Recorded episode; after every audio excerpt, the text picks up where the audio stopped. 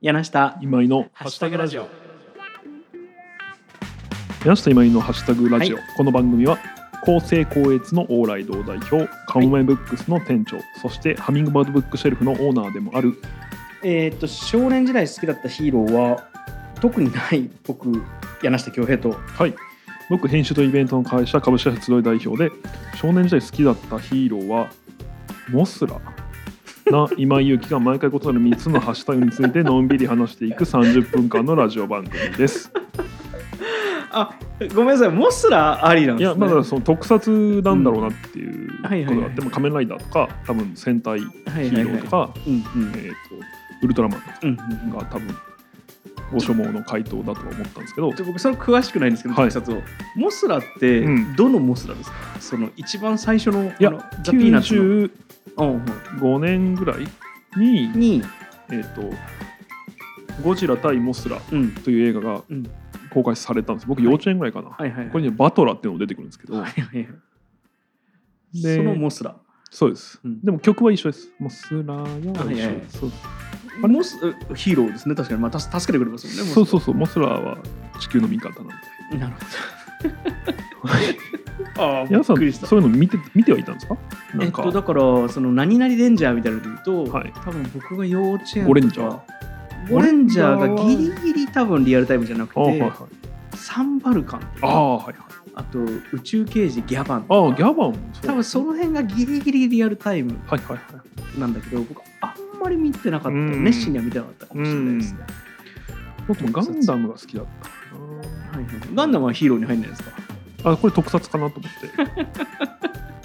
入れていいならまあいっぱいいますよ。何？もう全部そういうフィクション入れて好きなヒーロー。ヒーローなのかわかんないけどなんですか？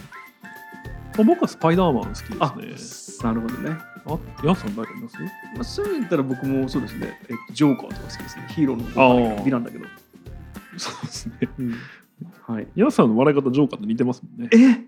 あキャッキャッキャッキャッってなるやつ。そうそうそうそう。うよかった。じゃあオマージュですね。1ドル札になりたい、はい、よろしくお願いします。よろしくお願いします。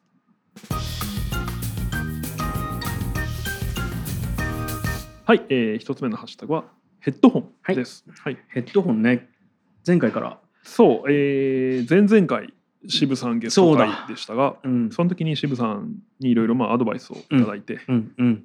基本的にはうん。君たちはそのままでいいんだよとうん。うん。言ってくださいましたね。言っていただいて、はいはいはいえーそれを真に受けてるわけですが、うんうんまあ例えばっていうところに、うんその僕ら2人ともヘッドホンせずに喋ってたんですね。あのどんな音が取れてるかは把握してない。はいはいはいでそれはしてもいいかもねっていんう話をもらってでちょっとヘッドホン買ってうん今回からつけてますね。あ前回からだ。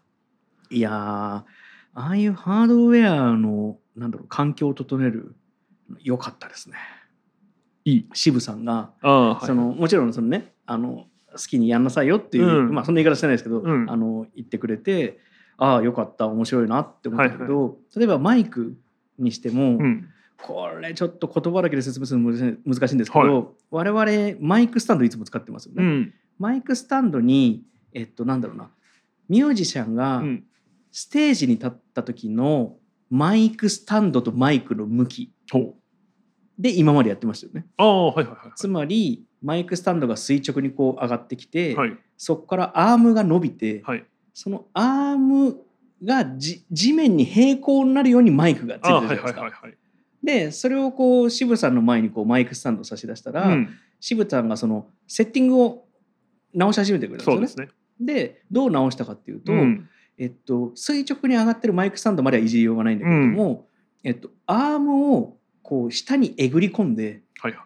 マイクの向きを逆にするんですよね。うんちょっと何言ってるか分かんないかもしれないですけど 要するに、えっと、目の前が今井君がめちゃくちゃ見えるようになったんですよ。そうですね。今まではマイクがあって今井君が見えてたのが、下からマイクが突き上げてくれてるから、あの確かに首って顎って、うん。あの普通に喋ってれば上向かないですうよね。ん。だから割と自然に座ってる状況でマイクがそうああるポジションとか。ちょっとこれ分かりやすいか分かんないですけどボクシングでいうと、うんストレートはいを食らってるみたいな位置にマイクがあったのが今アッパーになってる感じです、あでも言いたいこと下からこう上がってきてる感じですね。そうそうはい。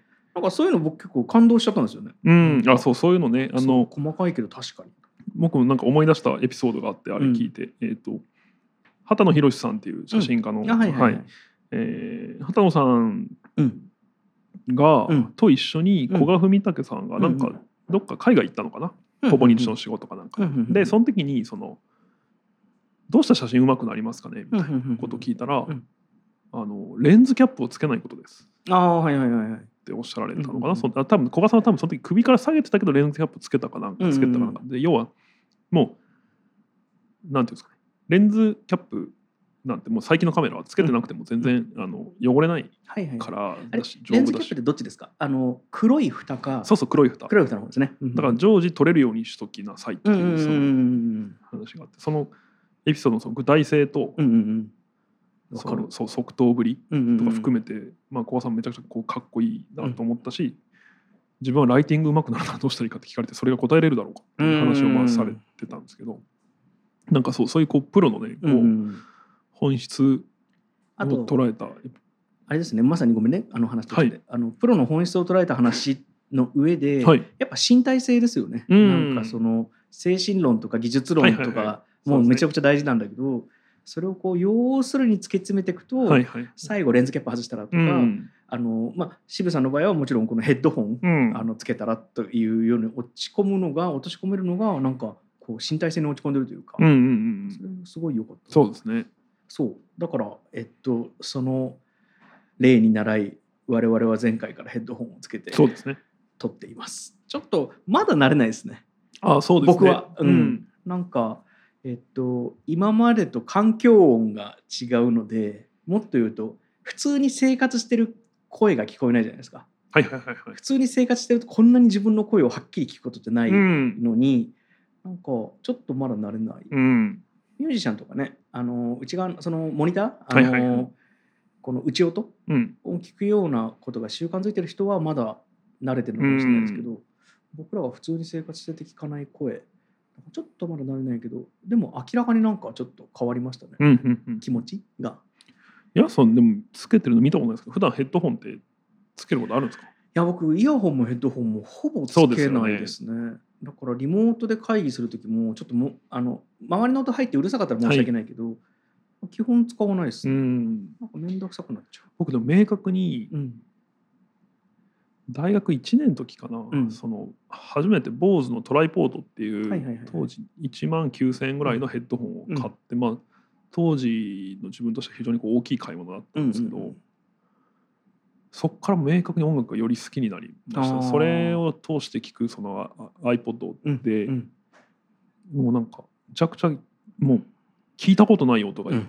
全部なってて、あの今まで聴いた曲も全く違って聞こえたしなんか僕だから音楽好きな人にうん。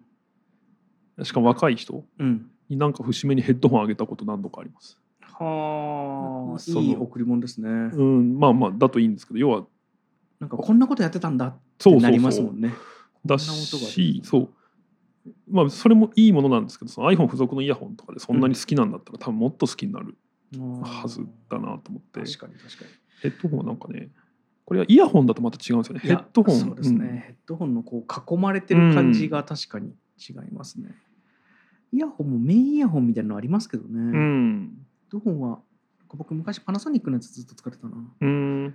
そうそれこそなんか音のあの仕事の立ち会いみたいな時に自分でヘッドホン持ってかなきゃいけないみたいな時があっへてあの僕はメインエンジニアじゃないから、うん。あのついでに聞かなきゃいけないみたいな、はいはいはい。その時何ヘッドホン買おうかなって言った時にパナソニックの昔のやつ使ってたな。へえいろいろですよね、うん。なんか好みもあるし、うん、うん。あともうなんか最後オカルトみたいなとこまで行きますから、いやー音質とかは。そう。でオカルトって僕も思うことがあるんだけど、うん。多分本当に耳のいいエンジニアにとってはうん。本当にその世界があるんでしょうね。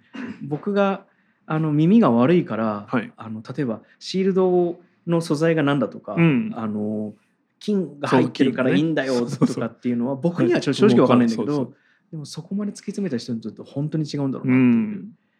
オカルトってそうなのかもしれないな。心霊現象が見えてなかったらオカルトってなるけど、うん。そのエンジニアリングの世界になったら、はいはい。多分あるんでしょうね、いろいろね。はい、ヘッドホンね。はい。なんか、今井君どうですか？慣れました？慣れましたというか、僕は割合。仕事的にも使ってる？いつも。そう。まあそうですね。あの僕ヘッドホン好きなのでさっきも言ったように、まあうんうん。いくつか持ってて。音楽聴いたりとか。まああとウェブ会議でもうんうん。結構使ったりしますね。ああと最近ね、うん。これちょっと最後に言っときたいんですけど、今そのまあ世界最大三大うん。音楽配信サービスはい。があります。うん。えっと Amazon Music、はい。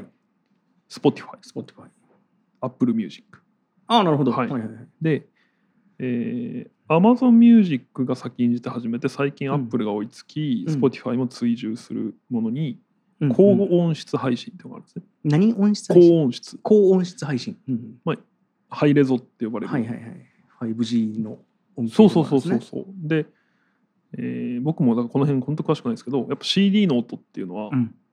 えー良くてうん。そこから MP3 ってそうんうんうん。のデータ配信用に変換するときに、うん。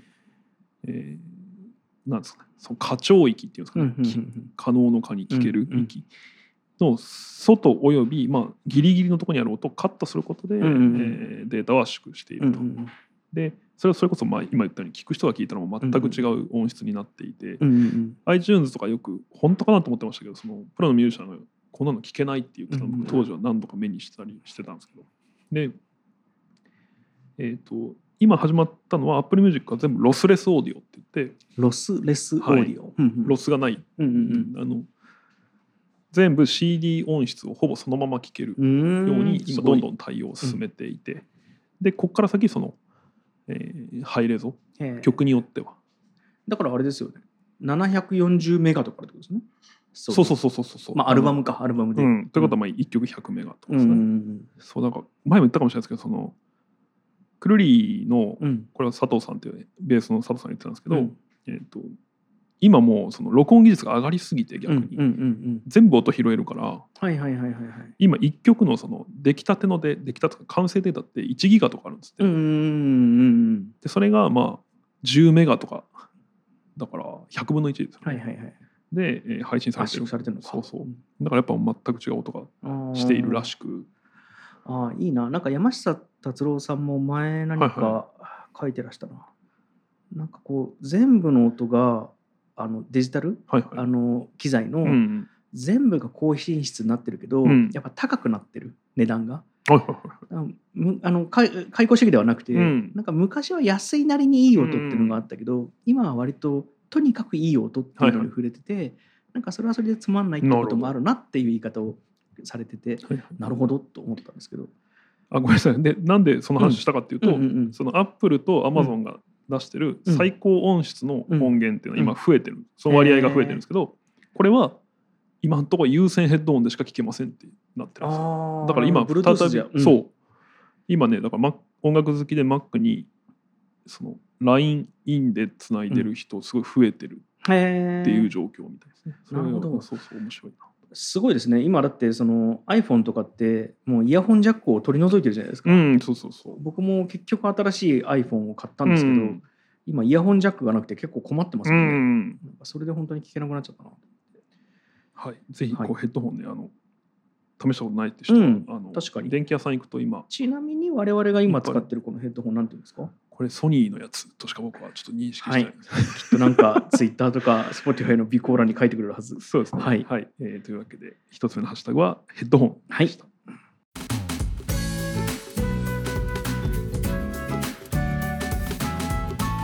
はい、二つ目のハッシュタグは、はい。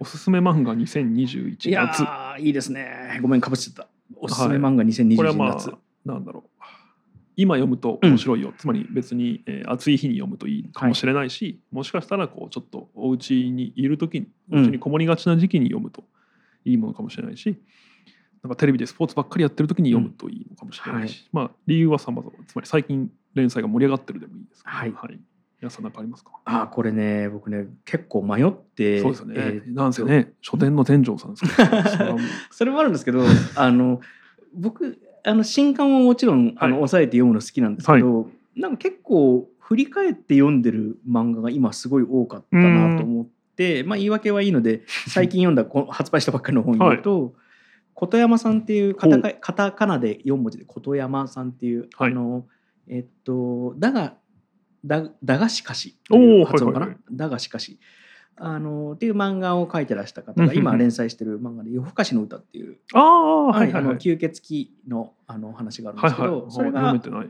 そうですねあの今ね第8巻まで出てて、なんか5巻6巻ぐらいまでのテンションと7巻以降のテンションがちょっと違うんですけど、なんかあのまとめて最後にガサッと読もうかなと思って今あの8巻まで読んでるんですけど、なんかね夜吸血鬼の女の子のとその、えっと中14歳かな？の男の子の話なんですけど、うんなんか当然夜のシーンがいっぱい出てくるんですよほうほうほうあの吸血鬼ですから。うんなんかね夜のね誰もいない感じのあの街がなんか本当にコロナのこの誰もいない東京の感じの街にちょっと似てておーなるほどで僕よく夜散歩してるんですよ。はいはいあのーまあ、誰にも会わないし、うん考え事まとめるし。でなんかねあるその風景がなんか妙にシンクロするのは2021年の夏うん。に読む、まあ夏じゃなくてもいいんですけど読むにはいいかなと思ったんでまあよかったらなんかこれは小学館だった気がするな。うん。多分小学館のあのサービスとかでもフリーで読めるアプリでなんだっけな。ウィーブリだったかな、うん。サンデーウィーブリとかで多分3巻ぐらいまで今フリーで読めたりするんで、まあ、よかったら読まれてみてもいいかなとかはい。あとはね2018年19年ぐらいの作品なんですけどあの諸星大二郎さん。はいはいはい。あの「週刊少年ジャンプで」はい、妖怪ハンターシリーズとか、えーまあ、そういうのを書いてた人ですけど。SF 漫画が多いですかね。そうですね、ん。電気物とかも書いてますね。の、えっと、オリオンラジオの夜っへていうのはね、なんかいいいいい SF でした。非常に。うん。なんか、物部大二郎さんね、とても、あの、あの漫画の神様、手塚治虫さんが、どんな線でも模写できるんですけど、はいはい。物星大二郎の線だけは描けないっていうぐらい特徴のあるあの絵柄の方で、うんうんうんうん。なんかね癖のあるんでひょっとしたら苦手な絵の方と感じる人もいるかもしれないですけど、まあ、僕はすごい好きで、はい、読んでますね。なんか味味濃い感じの絵ですよね。味濃い感じの絵ですね。あの星野幸信さんとかね、あの信行さん、あいつもこれわかんない信行さん信行さんか、、はいつもごめん読み方忘れちゃう。多分。うん。うん、のあのえっとね対照的な、はい、その二人が同世代の同期の人たちで。SF のね、はい、二代。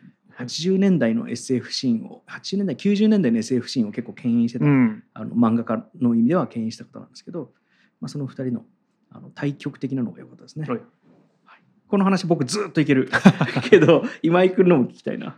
そうですね。僕は一つはダーウィン事変というモおーはいはい。ーニングかな、の漫画があってこれすごい面白いんですけどこれまあ SF ですね、えっと。はいはい。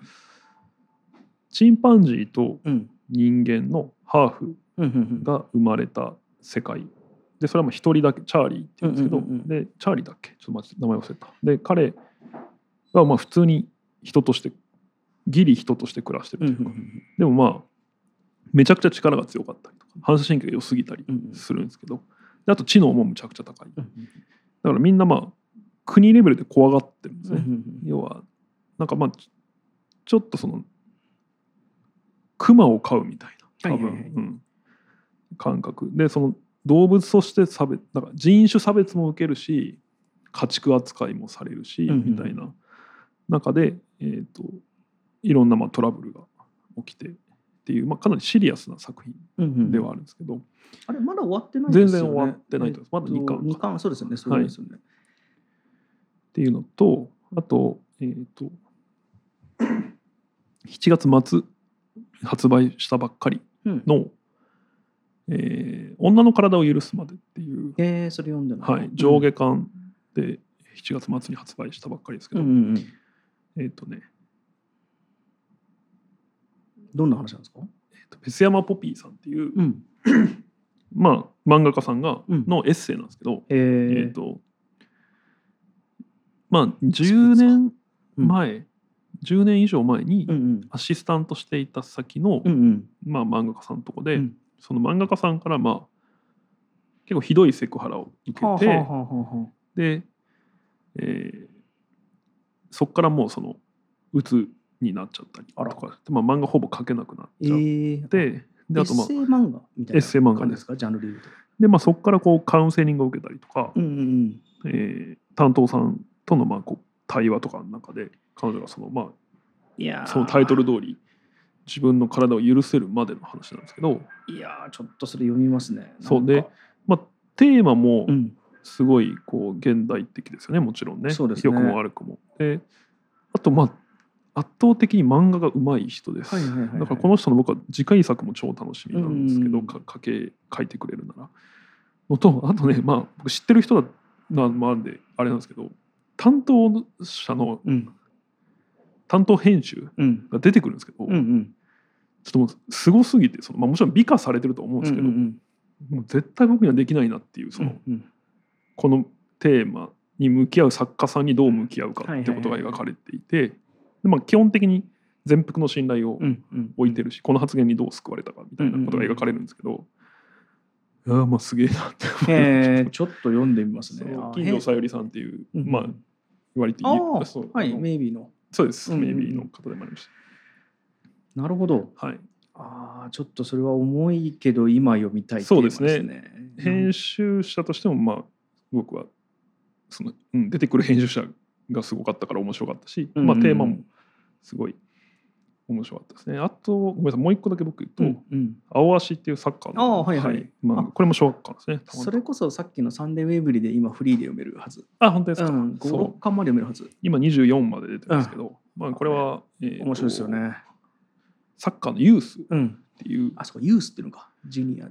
そう僕なんかねドリームスっていう野球の漫画好きではあ、はあはあこれまあめちゃゃくちゃ高等向けの野球漫画なんですけど、あれなんだっけ、ドリームスって？あ、ごめん。うん、ごごめんなさい。うん、いやまあいいねまあまあえー、とこの中にある、まあうん。その描き方もうまいなと思うんですけど、うん。野球の甲子園がなぜ面白いかって話があって、うんうんうんうん。それは、まあやうん。そう日本におけるプロスポーツ、まあ、うん。当時バスケなかったからあれだけど野球サッカーかうなん。基本的に、うプロスポーツの中で、えっと全てのプレイヤーが甲子園を目指すタイミングがあるっていうのが野球だと。ん。でサッカーの場合はクラブチームがあるから、うんうん実は高校サッカーの選手権が最高峰の才能が集まる場所ではない。うん、なるほどなるほど。そのもうむちゃくちゃ才能ある人はもう J リーグ出てたりとかうんうん例えばうんするんだけど、野球の場合絶対18までは高校野球やらないといけないんだうんうんうよね基本的に、んえーだから高校野球は盛り上がるんだって話があったんですけどまさにその逆で青足は、えーとまあ、東京 FC をうん。モデル FC 東京をモデルにした、うんとサッカーのユースうん。の選手たち。だから、えー中学生とか高校生の子たちが、はいはいはいもうプロになるためだけにサッカーをうんどうやっていくかっていう話でだからこのユース描いてることが面白いうんと、うん。もう一個は、まあ、あのジャイアントキリングもそうだったんですけど、ジャイアントキリングは監督の話なんですけど、はい。えー、と青足はめちゃくちゃ戦術の話をするんですよね。あそうジャイアントキリングはクラブ経営の話をしてそれはそれで面白いんですけど、なんかそのあれ？僕ね多分ね青足10巻ぐらいしかまだ読んでなくて、はい、でもあれですよね。確かなんかこう主人公のはい子がフォワードからほこれネタバレになっちゃう？まあいいんじゃないですか。あだからそうですね今の僕の「ほ」ってとこで聞きたくない人は一旦止めてください。やめようかな。いやまあいいと思いますいやそれめちゃくちゃ大事なことなんで。そうなんかそこめちゃくちゃ面白いなと思ってそうまああることが起きるんですけどね。そうそうそうそうでもあれは多分翼くんがそうだったんですよ。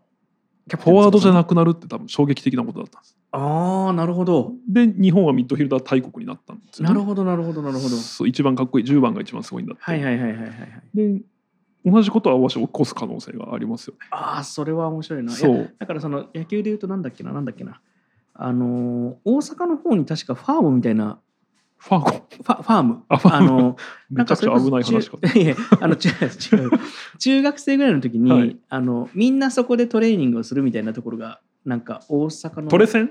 かな？はいはい。あって、はい。なんかそれがあるおかげでなんか底上げされたみたいな話をえ野球ですか？野球。あ野球はそうか。へえどうかだろう。なんかね箕面だったかちょっと忘れましたけど、はいはい。はいそっちの方にあるらしくて。であサッカーにもこういうとこあるんだっておー。新鮮にあの思った気がします。ちょっともう一個あの僕も漫画言っていいですか、はい。それで渡らせてもらっていいですか、あのー今年の春春って言っても3月か4月に出た漫画なんですけどうん井上純一さんの、あのー中国嫁のおおはいはいはい。あのコミックエッセイ書いてる頑張ってるのになぜ僕らは豊かになれないのかっていう読んでないな。はい。おそうあの2冊ぐらい出てるし、はいはいねシリーズというのかな、はい。なんですけどあれ買って読んだんですけど、うんうん。面白かったですね非常に。なんかノンフィクションの経済ものうです。ん。言ったらなんで、えっと税金の仕組みはお金の仕組みはみたいなことを結構あの奥さんがねあの奥さんに向かって説明するみたいな体をとって分かりやすく教えてくれるゆえさんに。そうそうそうそうはいそうはい、これも良かったえなー、ちょっと読んでみます。うんぜひぜひ。はい。はい。いうわけで、え2つ目のハッシュタグは？はい。漫画？おおす2000あなんだっけ？おすすめ漫画2021年夏。夏。はい。で でした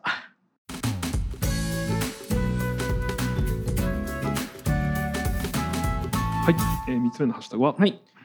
おもちゃおもちゃね。ですはい、うん。おもちゃっか。てレゴ。レゴっぽいなやさレゴ育ちな感じがします。いレゴっぽいって何？やレゴってやっぱり高等教育ですよ。おおもちゃにおいてそんはなことあいやだってりますかまずうん。あれを作れるスペースが必要なわけです。あーああのさはい。今井君ってよく僕をなんかこう下から突き上げますよね。そういう。お前いいとこの子だったんだろうみたいな。言いますよね。そう。いやレゴスペースね。でこれは別に僕も一緒です。田舎なんでね。田舎っていうか超都心部じゃないですかはい僕らはいはいはい。育ちが確かに確かに。であとはやっぱりそのなんだろう。まあ物が高いっていうのもありますけど。確かに。でもそんな数いっぱい持ってなかったですよ。あそ,、うん。そうか。いやあとねまあこれ僕 僕の特徴でもあるんですけど、うんその僕やっぱマインクラフトとかはいはいはい。レゴとか、うん。マリオペイントとか、あはいはいはい。えースーパーマリオメーカーとか最近、うん。ああいうこうああねあるいは RPG スクールはいはいはい。ああいうの楽しいと思ったことない だからその果たして、まあ、講義のものづくりの仕事今してますけどやってていいのかなっていうぐらい、うんうん。そのなんか作る行為自体を楽しむってことができない、はいはいはいはい。レゴなんてでもなんとでまあそうか。はい。まあ、レゴはでもちょっとそのそこの間にありますよね。プラモデルとかとの。だってキット自体はもう完成形が見えてるわけ。そうですね、一応はい。あだからそうか。えじゃああれですよね。あのスケッチブックと鉛筆と同じですよね。あそうそうそう言ったら。そうはい。そういうのもあんまりやらなかった。全然。むちゃくちゃ絵下手なんで。えちょっと待って、はい。えっとじゃあい今井君は何が？いやだから僕はえ今井君らしいおもちゃって何だいやなんかガジェット？そうですね。だからまあメカメカしいものが好きでしたね、はいはいはい、まあだガンダムとか。ガンダムのプロモデル。そうですそうです、はいはいはいはい。えーあとまあ流行りものは一通りこううん。ビーダマンとか僕らの頃。あとミニ四駆。ありましたねでハイパーヨーヨー、まあ、全て今日なんか小学館スペシャルみたいなね。全コロココロコロのものですけど。まあでも僕ボンボンも好きだったんで。はいはい僕も好きですよ。あの前の会社僕うん。講談社の子会社だったんで、はいはいはい。えー、と講談社の図書室にうん。出入りすることができていやー。それはそうあの講談社って結構都内の一等地にね、うん。大きい社屋があるんですけどその地下が全てはいその図書室になっていて、なんかわかります。僕も資料であの僕は外部の人間ですけど、うん。あの仕事であの、はい入れる入れる入れるというかあのそのコーランさんの仕事する時は、うん。あの使うことがあったんですよ。その時にそれこそなんかマガジンはいはい。の「あのアキラの第1話とかをあの見た時ちょっと感動しましたよね。そうそうそのマガジンとかねボンボンみたいなそのはまあ原本質も兼ねてますもんね。そうそう、うんだしハードカバーにしてね、うんうん置いてあってそうそうそうあれもすごい綺麗ですよね。はい。まあそうそうですね。だからボンボンも好きだったけどまあつまりボンボンとコロコロに踊らされてました。ああでもそうかもな僕がだからコロコロの頃は、はいあのカットバセ清原君あとかあ今絶対出版できないような 僕はだからゴーゴーゴジラ松井くんでしたあ同じ作家さんだと思います。そうですよね、あの絵柄いいですよねそうですね。球今もあるのかな？最近コロコロ読んでないなどうなの今大谷くんやってるんですかね。いやーちょっと夢があるな。あ見てみよう。野球やサッカーのスポーツがどういうふうに今子供に。コロコロって月間出てるんですかね今？出てますあ出てるうん。カモメブックスにも置いてますよ。へえカモメブックスで唯一置いてる漫画雑誌多分コロコロだけだと思います。なるほど。うん。結構市ヶ谷に住んでるあのお父ちゃんお母ちゃんからリクエストが多かったんで、はい。それだけは置くようにしてました。ね。おもちゃあとまあでもおもちゃ屋に行くことがめちゃくちゃ好きでしたね。ああそれはわかる。そしてなんか今はあんまないかもしれないけどちっちゃな個人店が多かったですよね。はい玩具店ですよねうんはいはいああ懐かしいなおじいちゃんち東京のおじいちゃんちに。遊びに行った時にそこ連れてってもらってなんか買ってもらえたのうんラグジコンとか買ってもらったな。そうそうめっちゃもう狭かったですよね。なんかどれぐらいだろうあれ。20平米ぐらいの。にこうガーッと積み上げられててね、うんうん床から天井までじゃないけどそれこそプラモの箱とかがうじゃうそうそうそうそう。たまに今も地方に行くと車でこう移動しとかすると、はいはい。あのおもちゃ屋さんがポーンってあったりすると絶対入りますね。えなんか。ー、ああそれは確かに入りたくなるそう。で結構なんか古いプラモデルとかあったりとかなんだかんだちっちゃなおもちゃでパッとお土産にできるような。で2000円も出せばまあまあ楽しめるじゃないですか、うん。なんかおもちゃ屋さんは地方行った時よく入るな。あれば入るな。大体路面店ですねなんとなく道沿いになったりしません？そうですね。昔はだからハローマックとか。ハローマックって何ですか？あ知らないですか？おもちゃのバンバンはあわかあるわかるおもちゃ屋さんの名前ですか？ハローマックそうですそうです。ハローマックは多分日本中にあって当時。へえでマックライオンっていうキャラクターがいたんですけど。あ全ライオン、然知らない、まあ、ポンデライオンみたいな。はいはいはい。一時期まで今調べたらもうなくなってたんですけどあはいはいはい。マックライオンのツイッターアカウントってのがあってネタアカウントなんですよね。うん ハローマックの店内に流れてた曲がある、まあうんドンキみたいなもんで、うんうんあのここはおもちゃの街さハローマックっていう曲があるんですけど、うん。なんかもう今ハローマック多分ないんで1うん店舗も、あのマックライオンがずっとそのそれを寂しがってるツイートを続けるアカウントがあって その僕の街はどこ行ったのとか。公式なんですか？公式じゃない。非公式そうあそうそう。ファンがああいいですねそういうカルチャー。みんなどこでおもちゃを買ってるの？みたいな。アマゾンって何？みたいなことがずっとつぶやいてて。そうそう。つらい。それは好きでした。ねあとまあおもちゃの思い出は僕あとクリスマスこれ前も言ったかな。クリスマスの時期に、うん。えっ、とね多分小3ぐらいでうん。なんとなく分かっうんたんですね、サンタは誰かはいはいはい。それはもうあの包装紙が滋賀県の有名スーパーチェーン平和堂だったのでほうほうほうある年の。うん。あ、うん。せそうサンさん平和堂で買ってんだっていう ことからまあその翌年よ起きてるようにしたのかな。で、はいはいはい。寝てるふりして、うん。で起きてみてその確信を得て、うん。その翌年あでその年にもらったものがなんかガンダムが5体合体するやつみたいなのをリクエストしていたのに、うん。えー5体セットが買えなかったからだと思うんですけど多分うん。買いに行くの遅くて、ああそれ聞いたことある。うん。そうでで5体はバラ売りでも買えるんですけど、うん。その5分の2だけ買って置いてあるというその、もう子供騙し ひどい。が起きた翌年からその検品しないとと思って。